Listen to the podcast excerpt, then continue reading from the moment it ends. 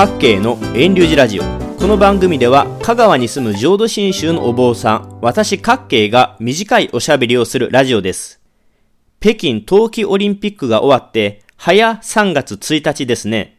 月日が変化するのは早いもので数日後には今度はパラリンピックが始まります。世の中の変化も激しいもので今はロシアがウクライナに軍事展開、侵攻をしているので、争いや差別の絶えない世界に変化していかないことを切に願うところです。ところで、話のネタを探すために、音声配信予定日の3月1日が何の日なのかを調べてみますと、再石灰化の日というのがありました。へえ、そんな日があるんだと初めて知った言葉ですが、どうやら株式会社ヤクルトが決めたようです。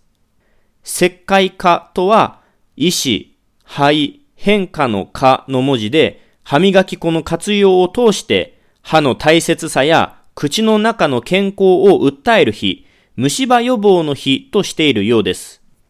歯の再石灰化というのは、唾液がエナメル質の結晶を新しく形成し修復し、歯が元に戻り健康に保つという意味とのことでした。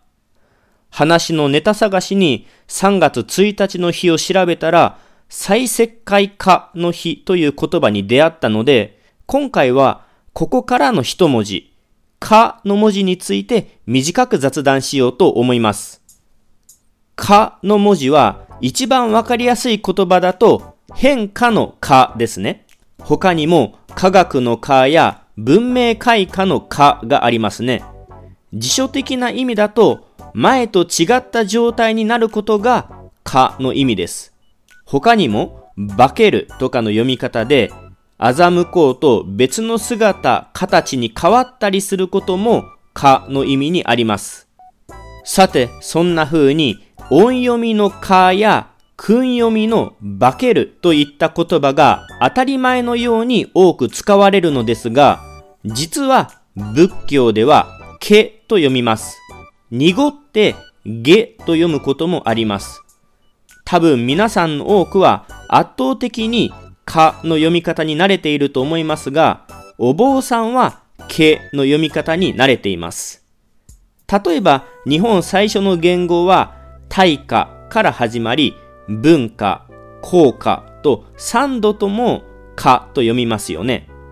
皆さんは漢音読みのかに慣れているのでしょうが、お経を読むお坊さんは、語音読みのけに慣れているので、普段からけと読んでしまいがちです。お経の言葉や仏教語は大体が語音読みですから、漢音のかよりも語音のけの方が馴染み深いのです。そして仏教では、けはとってもいい意味で使われる言葉です。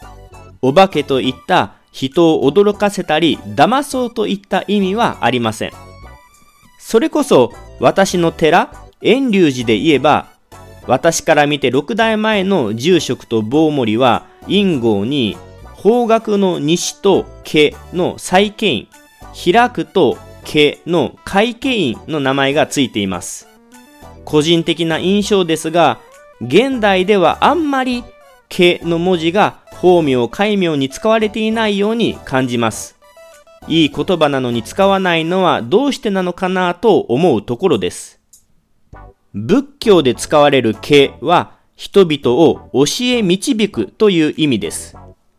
仏教に関係する経の言葉はとても多いです。例えば、浄土真宗で馴染みの深い昇進下では、入章寺音寺大下小雨、主上、海、風景、法家、二度、小便流と三度出てきます。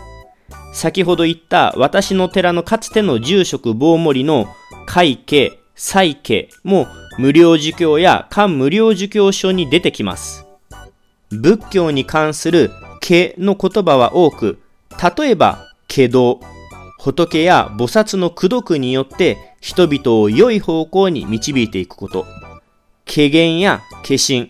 仏や菩薩が人々を救うためにそれぞれの状態に合った姿で現れること。会家、人の心を開き導く仏の教えの働きのこと。教家、仏の教えを伝え導いていく働きのこと。ずらずらといくつか例を挙げましたが、このように仏教で使われる家は教え導く、良い方向に向かわせるといった良い意味で用いられることが多いです。ちなみに仏教宗派によって違うでしょうが、私のところでは宗派の代表の御門主が亡くなった時は、敬って五千下と言います。仏の国に生まれ行き、また人々をご教家、教え導いていくということを表す言葉です。さて、3月1日の再石灰化の日から変化の化、科学の科の一文字を取って、仏教での読み方、語音読みのけについて短くお話ししました。今回の各系のラジオはここで終了します。来週もまた聞いてくださいな。ポッドキャストでも配信していますので、iTunes などのアプリでレビュー、評価、登録してくれたら嬉しいです。それと、最後にお礼と感謝です。気づかないうちに iTunes での評価数がじわりと増えていました。